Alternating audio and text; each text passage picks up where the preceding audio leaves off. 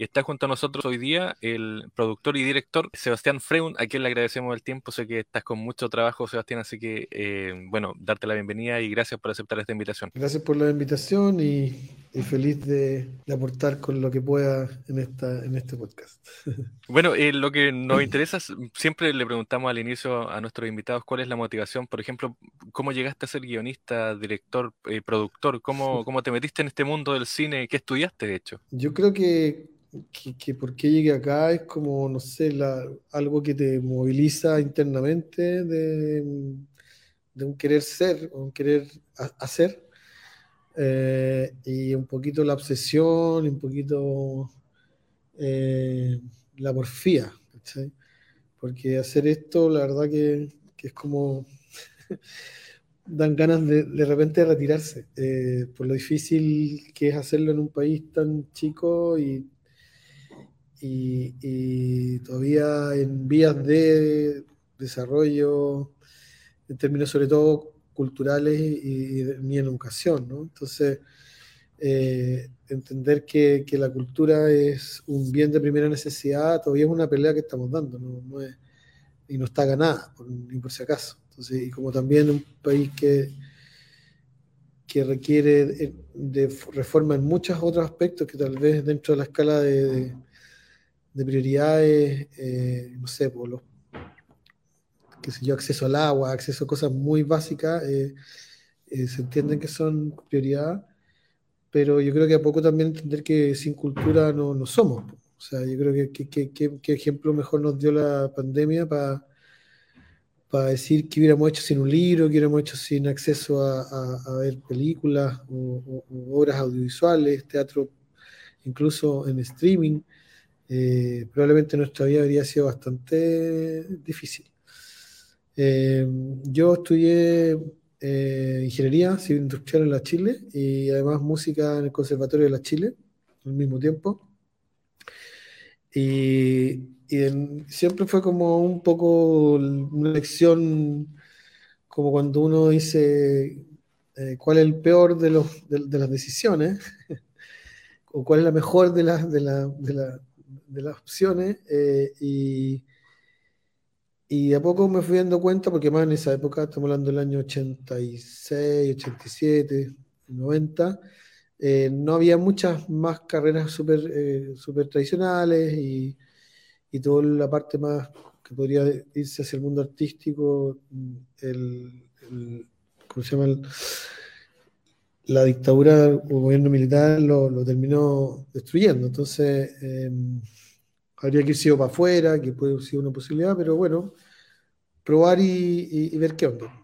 Y en ese devenir un poco siempre, con, sobre todo por la música, qué sé yo, empiezo a, a, pololear un poco con, el, con, con, las artes que incluyen el séptimo arte, ¿no? Como eh, la poesía, la literatura, el, el, arte, la pintura, y, y empieza a darme cuenta que el que, que reúne como la historia en un guion, eh, el arte dentro de lo que significa todo lo, eh, eh, hacer el, el, el, diseño de una película en términos artísticos, la música, etcétera, era como algo que reunía todas mis inquietudes y, que, y, me llamó la atención como, como un final donde encontraba todo lo que, que me parecía interesante.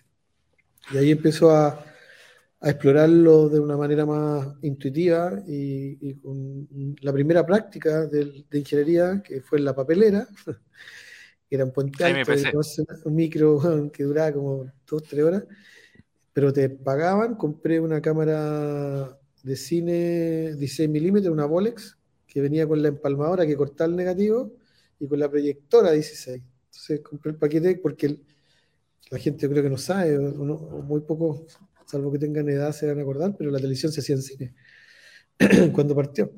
Entonces yo le compré esto a un camarógrafo de, de TVN que tenía la Bolex. Entonces con un amigo, un director, no sé, un amigo fotógrafo, al cual yo me, de hecho empujé a esto, que se llama Antonio Huercha, el hermano Bori, que terminó haciendo todas las películas más taquilleras de Chile. Eh, lo, empecé a meterle el bichito, entonces empezamos a jugar con película 16 milímetros blanco y negro vencida, que costaba Luca el carrete. Y empezamos a jugar, empezamos a jugar, a, filmar, a, a, fotometrear los 24 cuadros, a cortar negativo, a hacer un sándwich con el positivo, con la proyectora, y revelar en la tina, colgarla en una araña, así colgando el baño y fue como una inmersión súper súper bonita porque fue como del, de, la, de, meterse la mano en el barro, ¿no? Sin, y leerse el libro de Sánchez de montaje y, qué sé yo, algunas cosas como que, que eran que, que, eran una inmersión también a lo mismo, pero teóricamente. Y fue fácil entrar de esa manera. De esa manera fue muy, ah, no sé, caché como, como, como en las manos en el barro darse cuenta de, de cosas que tal vez te demoráis un año en aprender en teoría, y, pero si no las lleváis a cabo no, no, no la entendí mucho hasta que la hacía. Claro, ¿y cuál dirías tú que es la primera película así como exitosa, entre comillas, que, que hiciste, que tú dirías, bueno, dijiste, esto es lo mío, aquí, aquí sentí el éxito ya más masivo? yo, no, yo, no, yo no tengo como un tema con el éxito de, de, de como que siento que eso es pasajero, ¿no? Como, como que de repente se alinean algunos astros, depende en condiciones, de repente como que pasan cosas que por supuesto que, tienen que ver con, con, el trabajo sobre todo, que, creo que ahí está el, el 100% de lo que ocurre. Y, y yo eh, como que como que pasé por varias etapas, ¿no? Hice fotos, hice montaje, fui director de publicidad, entonces hasta, llegar a, producir o dirigir. Y la primera peli que sentí un poco lo que tú dices como fue Los Debutantes. Eh, una peli que tuvo restricción mayores de 18. Eh, y nosotros Para ese tiempo. sí, eh, que, nos enfrentamos como el pechonismo de, uno ejecutivos de, por ejemplo, en esa época de Hoyts, que era realmente así, como ir a sentarse con, bueno, no quiero dar ningún nombre que, por, que nadie se sienta eh, identificado, pero, pero como, como una pared de, de, la moral. Cuando tú ya al cine tienes el derecho a comprar o no comprar la entrada, si la de elegir o no la de elegir, es una decisión, nadie te está obligando. En fin, y a pesar de todo eso, pero fue muy interesante porque mm, funcionó también muy fuerte afuera. Quedó en festivales, la televisión japonesa vino a, film, a, grabarnos cómo había mucho la película, todo ese mundo que, medio marquetero que pusimos la geisha chilena en los primeros minutos de la película. Y como que ahí sentí que pasó algo importante y, y después con una serie que me gané el Fondo de Fomento Audiovisual, o sea, el CNT, perdón, no, el Fondo, me retracto, es el, CNTV, el Consejo Nacional de Televisión, pero en la época que, las categorías ganaban un solo proyecto. Y ese fue un, un, proyecto que se me ocurrió a mí, que se llamaba Mi Mundo Privado, donde, eh, imagínate el privilegio en esa época, tuve de directora Lelio, eh, haciendo, unos capítulos, a, a Fernando Lavandero haciendo otros, al. ¿Cómo se llama este cabro? El. El. Ay, se me fue. El que acaba de hacer de la, foto de la última película de Vice y la cámara. Eh, bueno, ahí va a llegar el nombre. Y un cabro, cabro súper talentoso. Y, y, nos ganamos a ese, ese fondo y, el 13 lo, lo, lo, lo tomó para la serie y ese también fue un momento súper interesante porque logramos cosas como meternos dentro, de, se trataba de meterse dentro de una familia, pero en la intimidad. O sea, un director y el sonista, nadie más, no existía ni una otra persona. Eh, y, en algunas tomas yo creo que hasta el director estaba solo haciendo todo. y tener como, como la sensibilidad del Seba Lelio, o de Fernando, o del, que no, me acuerdo el nombre ahora, em, y, y, tener ese, ese, proyecto que es un documental de seguimiento ¿no? en Prime y, y, marcando 20 puntos, ¿cachai? Como 23 puntos, no sé, y que era sobre una niña de 16 años que se había quedado embarazada en el colegio y cómo lo veía su familia, la otra familia, el, el, el, el joven que tenía que ver con, la niña, eh, o, un capítulo que quedó en un festival importante del mundo de, televisión de calidad y que viajamos a Vietnam a presentarlo. En esa época se hacía en todas partes del mundo. Eh, y quedó también semifinalista para los premios Emmy y era sobre una Miss 17 que era sorda muda. entonces ahí también fue como una experiencia como de, oh, wow. Que, loco a veces poder conectar, Y que la gente de alguna manera le llegue identificándose o, sintiendo que, que, algo, algo, la remueve, para quedarse ahí eh, escuchando y, escuchando el, relato. Bueno, hay dos películas también que yo diría que están relacionadas contigo, eh, obviamente porque tú eres productor, eh, director, Em, que es una que igual tuvo un impacto súper tremendo, que fue el bosque de Caradima, y el otro fue el tema de que es como la el, lado el otro lado, el otro lado que es Stefan versus Kramer. Claro, entonces, ¿cómo, ¿cómo llegaste a esos dos proyectos? Y también eh, me imagino también que hubo ahí eh, una mirada distinta también de, de, este cine que se estaba haciendo acá en Chile, que no necesariamente era un cine que venía de afuera. Claro, son, son, son apuestas completamente distintas. Yo diría como en, como en, resumen o, o, como una máxima que es la que a mí me, moviliza, es que a mí me, enamoran los proyectos, no como que me defino porque hago comedias comerciales o películas de alto impacto social o, o qué sé yo. Mientras me me sienta que ahí hay un motor que, tiene sentido, porque la historia tiene sentido, porque a mí me hace eco, eh, ahí voy a tratar de, sacarlo adelante. Eh, la, de Kramer era un poco porque también en ese minuto estamos hablando del 2010, estábamos dos años después de Kramer saliendo con Bombo y, y Chayas del Festival de Viña todo el pic de Kramer en ese tiempo. Claro, en ese momento tú estás hablando de la persona más transversal, más eh, eh, seguida, eh, más, se comía, quería, no sé, o que mejor conectaba en el fondo, ¿no? Porque son comunicadores, finalmente. Y era una super oportunidad de decir, chuta, este fenómeno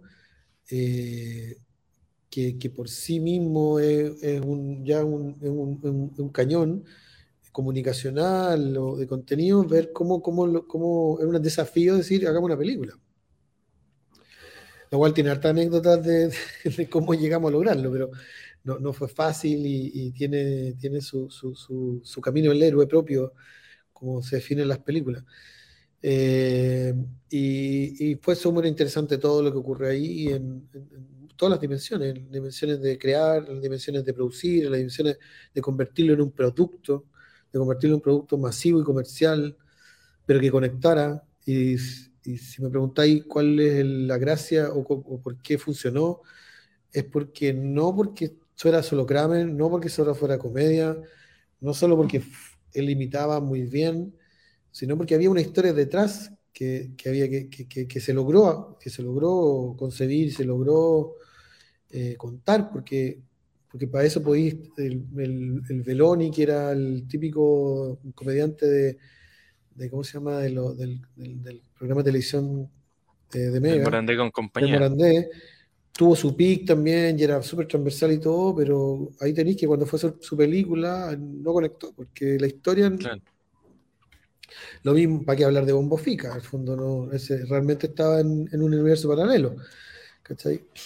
Y, ahí en el fondo fue muy interesante que la gente se riera, como que era lo que tenía que ocurrir cuando él imita y lo imita también, pero que también se emocionara. Y, estamos hablando de gente que yo vi en los cines llorar por, la historia. Si en el fondo la historia era que los que lo, a los que él imitaba, ¿no? Estaban hasta el cogote ya no querían más. Uno de ellos terminó en el psiquiatra, en el diván, y se juntaban para complotar y decir, saquémonos este buen de la, de, la mesa, y lo lograron. Y, y, le atacaron el lugar más duro que era la familia, y, completan tan bien que la mujer le pega una patada en la raja y, lo echa a la casa. Entonces, eso, esos momentos funcionaron muy bien y fueron creíbles. Y de hecho, tú estás viendo la película, créeme, si tú haces la estadística, eh, hizo 19 personajes en la película. O sea, es una, realmente un récord, yo creo que es un récord Guinness, que nadie se ha preocupado de, de, poner en, o inscribirlo. y que es todo un, desafío para hacer una película, porque tienes que hacer, no, no, no es 19 eh, actores o 20 actores, sino que una persona tenés que ir cambiándola para que vaya actuando distinto. Yo podría hacerte un programa solo de eso. Eh, estamos hablando de que tenéis que llegar tan temprano porque tenéis tres horas de maquillaje. Después, desmaquillarte es más rápido, entre una y dos horas. Imagínate de volver a ser un personaje de nuevo el mismo día. Es prácticamente imposible y tiene desafíos tan fuertes técnicos de pararte y en escenas con cinco eh, del mismo, haciendo cinco personajes. Y que no aparezca como el Chapulín Colorado o, como, como, esas, como esas escenas de, de, ti haciéndote de otro, pero dividiéndola en tres. No, acá la cámara más se movía. La cámara avanzaba mientras estaba él haciendo de él, haciendo el negro Piñera, haciendo de, de Farca, haciendo de Aravena, haciendo del expresidente Piñera. Entonces tenía desafíos técnicos muy potentes y ahí, bueno, ahí me, funcionó mucho mi aprendizaje, mi pasado por ingeniería.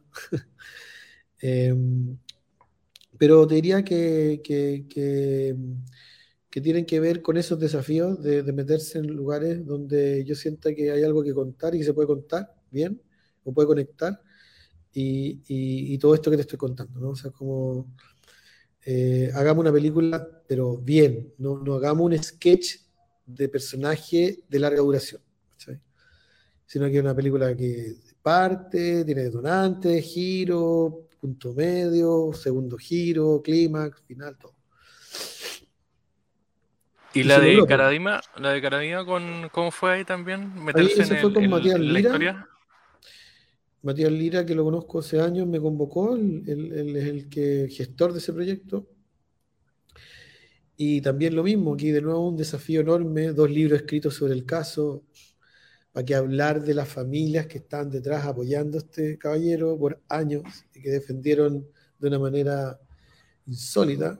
Eh, bueno, es de, voz pública todo lo que ocurrió y los personajes, los abusados, Hamilton y todos los vimos ahí en ese programa en Chilevisión, eh, que fue muy impactante. Entonces, bueno, cuando te invitan a algo así tan potente, que también tiene este riesgo y ese desafío de chuta ir contra el statu quo, eh, uno la piensa, pero, pero es súper desafiante y a mí me gustan los desafíos y no le tengo miedo un poco al, a nada, creo más que le pase cosas a mi familia. Eh, y, la verdad que fue un periplo también súper fuerte, porque en fondo nadie del statu quo y quería que se hiciera. Y de hecho, partimos la preproducción y la tuvimos que parar porque las promesas que tuvimos de que nos prestaran o, pasaran o arrendaran locaciones, especialmente la iglesia, se nos cayeron una y otra vez detrás y detrás había una fuerza, la que te imaginarás que protegía, o había un círculo de poder detrás que hacía que todo no, que, todo, que todo esto no, ojalá no ocurriera y, nos pegaran en la pierna cada rato. Hasta que por milagros y, de nuevo porque se, se, unen o se, ponen en línea los astros, eh, lo logramos, pero fue durísimo durísimo, durísimo, durísimo, y también una, película dura también en su contenido, con una actuación de Luis Ñeco yo encuentro soberbia, o sea, eh, realmente si tú la ves y, ves lo que él hizo y cómo hizo ese personaje, es magistral, o sea, la capacidad de seductor, de monstruo, de ángel, demonio, eh, extraordinario. Claro, hay uno no ve a, una, no sé, un abusador siendo abusado, sino que maneja todas las técnicas que, que maneja Caradima finalmente. Bueno, que es parte también de la investigación y, de los relatos de las víctimas y cómo este caballero operaba y en el fondo, y que él, es como operan en general los abusadores y sobre todo los que están ahí en el, en el mundo del, de los psicópatas, ¿no? O sea, como que no sienten dolor por el dolor que causan en el otro, lo tienen como inhibido, eso es como la definición de alguna manera de un psicópata, haciendo más el uso de poder de, un grande y un niño y un joven, que es más grave aún todavía, y, y, la dinámica es hacer que, y que creo que está muy bien eh, hecho en la película, que la víctima se, sienta culpable de que el abusador se sienta atraído por él. esa es la mecánica. Entonces, yo siento que está muy, muy bien eh, logrado. Eh, y bueno, y ahí también traje el guion con Matías, le dimos mucha, mucho, mucho trabajo, mucha vuelta. Hicimos la película y la miniserie de tres capítulos, que la súper recomiendo. De hecho, bueno, llegó a Fox Channel la, la miniserie, aparte de televisión la, vendimos a Netflix, la película, y ahora está en Amazon. O sea, ha tenido muy buena vejez la, película. Pero en resumen, cuando veo que hay un desafío que me convoca, me resuena, yo sea hasta una película de terror haría. no, tengo restricciones. Bueno, eh, de hecho hay una eh, que no sé si es tan conocida, pero que sí también eh, fue emitida a través de la tele y tiene ahí su, su trayectoria que es la de Alberto Hurtado también, cuando era joven. Eh, ¿Cuánto cuesta hacer un, un ojal, un dedal? Algo sí, así? sí, sí, sí, tal cual. Sí, pero ese, es un proyecto que se hizo en Canal 13 con el, el super cineasta fallecido Ricardo Lagaín. Eh, y claro, ahí operaba como ejecutivo en el canal y me tenía cargo el área ficción. Y fue súper chulo trabajar con él eh, en, ese proyecto pero como te digo, ahí más del lado del, del, otro lado de la mesa, en el fondo, ¿no? Eh, en, ese mundo tuve más cerca y ahí fui mucho más showrunner en, en, en el Waikimani Tolosa. Claro, que también marcó un, un, su época con, con, todo el tema. Sí, sí, no, fue un hit, fue un súper, súper hit. Y sacar a Benjamin Micuña del personaje. Eh, claro, transformarlo transformarlo con colita, con defectos, pie plano, eh, en, el barrio, eh, ¿cómo se llama? Eh, Hacerlo popular, con esa Claro, sí, exacto. Ahí sí tuve mucho más incidencia en todo, en el guion, en, la producción, dirección, montaje, todo el full. Como, como, como definen los gringos. En, más bien en la película esta de, de Alberto Hurtado, el de Dal, fui más bien como un, un interlocutor con, Ricardo. Eh, tenía que chequear guiones, chequear, pero era su autoría, eh, estaba muy, muy en su lugar. Y el derechazo, el derechazo también es como una, continuidad, ¿no? De esa de, un experimento. Yo diría que es un experimento de loco que tiene harta anécdota esa, eh, muy entretenida también no tenéis mucho tiempo. yo tampoco, pero, tiempo, pero, resumidamente podríamos compartir. Resumidamente, lo que yo creo que esto no lo sabe nadie, debe ser el primer medio que, que, que, que, me voy a atrever como a contar un poco un behind scene o, o, lo que está detrás. Eh, ¿Caché que eso se hace para las elecciones que venían? Es como una película eh, que tenía que salir antes de de Bachelet, eh, Evelyn Matei. Eh, y, claro, se fue antes de, Bachelet 2. Claro. Y, viene de, la experiencia que cuando que está súper loco porque eh, yo hago Kramer con el Lalo Prieto, como en coguión, con, con Estefan también, fuimos los tres guionistas y, el Lalo se va como al mundo político y yo también por un rato. Eh, eh, cosas de la vida, pero a mí me tocó más el mundo Velasco y a él le tocó el mundo más, eh, el, ¿cómo se llama El, este ministro que estuvo con, Piñera para sacar a los... Golbor, claro. Eh, entonces, la anécdota que él vive con, con como, como, como Goldborn era el candidato y lo bajan, y todo real. Que, que la, claro, que Goldman era como el, único que le hacía el peso a Bachelet en ese momento. Claro, pero, pero como es tan fuerte el poder, entra a jugar, eh, ¿cómo se llama el, que le dio depresión? Eh, eh, Longueira. Longueira. Entonces bajan a Goldman porque así, es la política y el poder, como, como decía en la política sin llorar, que era uno de los logans de la película. Entonces, como que entra un desafío el cual yo, yo nunca estuve a favor, porque era demasiado eh, acelerado sin, sin, sin, sin poder madurar, ¿no? Entonces era todo, imagínate, un guion se escribe en tres meses, la película se hace en un mes, eh, la postproducción tiene que hacerse en dos meses, o sea, todo un proyecto que tenía, o sea, en, en, en, menos de un año ya tenía que tener la película estrenada. Entonces fue una locura muy entretenida en, en lo que significa la presión y llegar con un producto a, a una fecha y no al revés. Uno va madurando el guion y pasa, cada etapa la va pasando de acuerdo a, a, a que eh, esto, esto vaya ocurriendo en una cosa más orgánica y más, más, más pensada, porque requiere de, de, eso, ¿no? no es que uno se le ocurra. Probablemente hay algunos casos de inspiraciones absolutamente alineadas que llegan y todo parece, todo eh, sucede perfecto, pero eso debe ser una en un millón. Eh, y aquí se forzó al revés, se hizo como forzando todo por, por eso.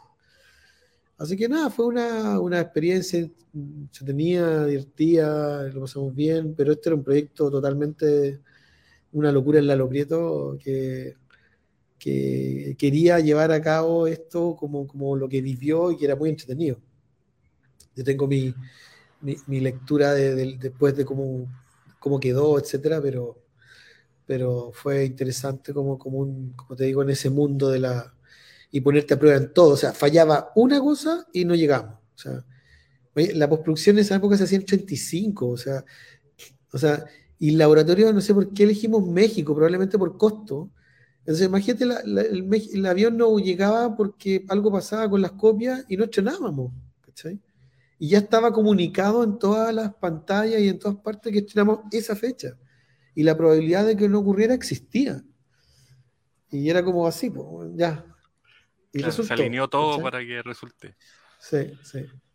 Oye, eh, Sebastián, eh, ¿en qué estás ahora? Porque vas a estrenar cuéntanos de eso, cómo se llama, cómo se llama el proyecto y, bueno, qué, qué, es lo que esperas también, porque estás como en la parte previa al estreno, que es mucha pega. Sí, una locura, yo no me acordaba que lo terrible que era estrenar en sala de cine.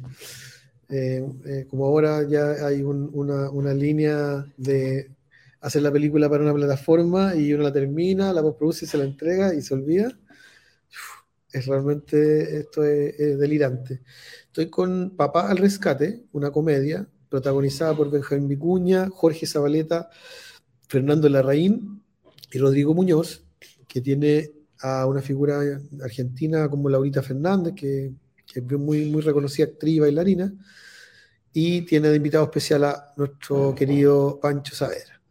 Eh, y es una comedia súper en la línea de lo que te conté al inicio, de mi vivencia con Kramer, de que nos haga reír, pero también nos invite a, pensar, nos invite a, identificarnos y emocionarnos con su historia, eh, que es como para mí la clave, ¿no? No es solo ir, es entretención, es pasarlo bien, etcétera, pero sí que eh, no por eso no, no, no, no, entregar un contenido, un contenido que tenga cierta relevancia, profundidad. Tocamos el tema de la amistad, la tolerancia, el matrimonio igualitario, la opción homoparental, eh, la, tolerancia la diferencia, temas de, agenda hoy. Eh, en una comedia y en un road movie donde eh, cuatro amigos prenden este viaje al otro lado de la cordillera a rescatar a la hija de uno de ellos.